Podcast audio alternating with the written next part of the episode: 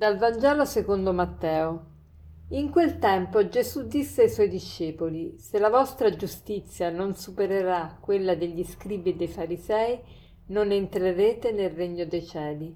Avete inteso che fu detto agli antichi: Non ucciderai. Chi avrà ucciso dovrà essere sottoposto al giudizio. Ma io vi dico: chiunque si adira con il proprio fratello dovrà essere sottoposto al giudizio. Chi poi dice al fratello stupido dovrà essere sottoposto al sinedrio, e chi gli dice pazzo sarà destinato al fuoco della genna. Se dunque tu presenti la tua offerta all'altare e ti ricordi che tuo fratello ha qualche cosa contro di te, lascia il tuo dono davanti all'altare, va prima a riconciliarti con il tuo fratello e poi torna a offrire il tuo dono. Oggi leggendo questo brano ho pensato, ma chi è che può allora andare a presentare qualcosa all'altare di Dio? Forse tutti dovremmo ritornare a casa prima di andare in chiesa e di andare alla Santa Messa. Ma eh, c'è speranza per tutti, la grazia di Dio è abbondante. Gesù si rivolge oggi ai discepoli e parla loro, il famoso discorso della montagna si chiama, è un discorso che Gesù fa e che eh, stabilisce attraverso delle antitesi, ossia eh, dice fino a qui la legge di Mosè ci, vi diceva questo, ma io vi dico quest'altro, ossia Gesù porta a compimento la legge degli antichi, la legge di, degli scribi e dei farisei che era la legge di Mosè. Dice, se la vostra giustizia non supererà quella degli scribi e dei farisei, non entrerete nel regno dei cieli.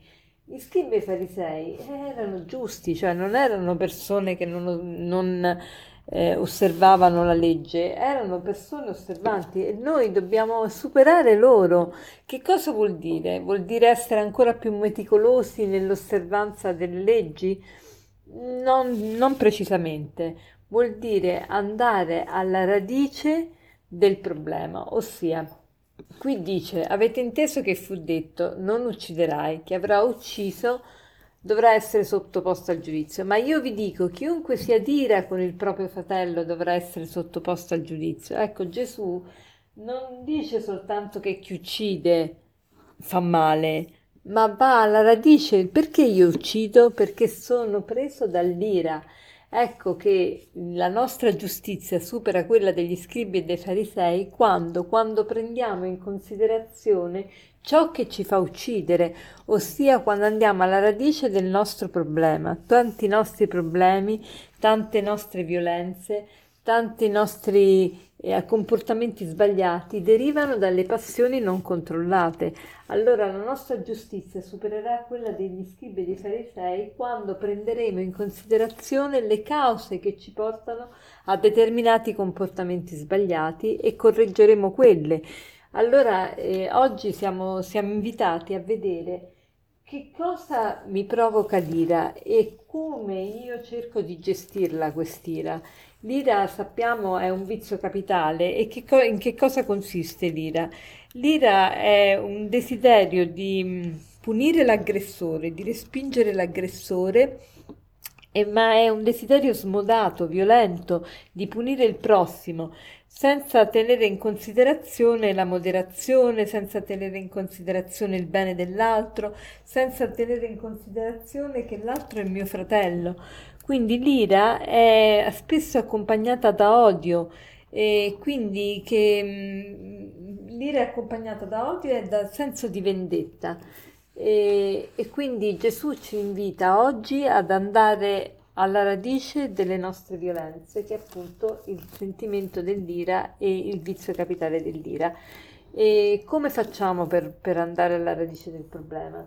dobbiamo cercare di non fomentare dentro di noi questi sentimenti di aggressione, ma come si fa a combatterli?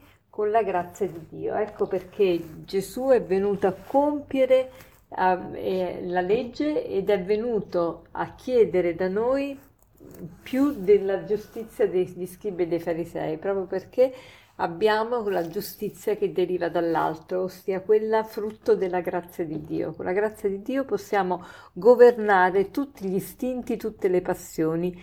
E qui dice di più, se ti presenti all'altare e ti ricordi che tuo fratello ha qualcosa contro di te, non che tu hai qualcosa contro il tuo fratello, ma che il tuo fratello ha qualcosa contro di te, interessante.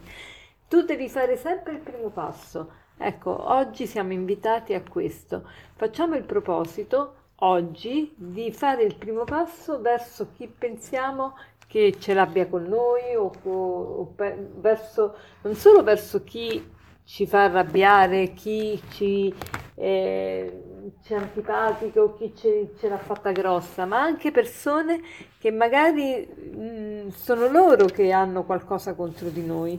Allora facciamo noi il primo passo e cerchiamo la gentilezza, la comprensione e coltiviamo la virtù del perdono e, e, chiediamo questa grazia al Signore in quel momento quando siamo presi dall'ira, dalla vendetta, ecco, prendiamo un'immagine del crocifisso, guardiamolo negli occhi e soprattutto chiediamogli aiuto per non perdere le staffe per imparare a controllare la nostra lingua e anche i nostri gesti.